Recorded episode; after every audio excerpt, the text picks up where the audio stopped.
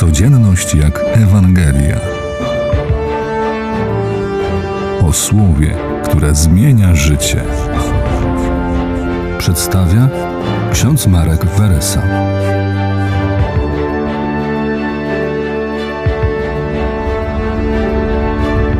Każdy grzech jest zdradą Jezusa Chrystusa.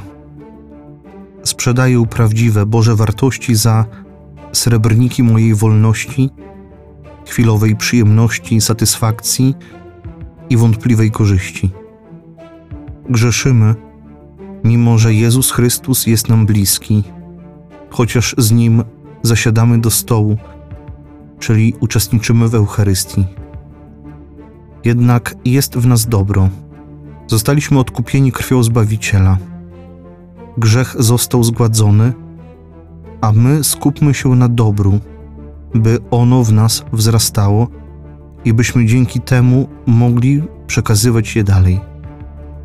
Nie dajmy się grzechowi, bo tylko grzech jest prawdziwym nieszczęściem człowieka.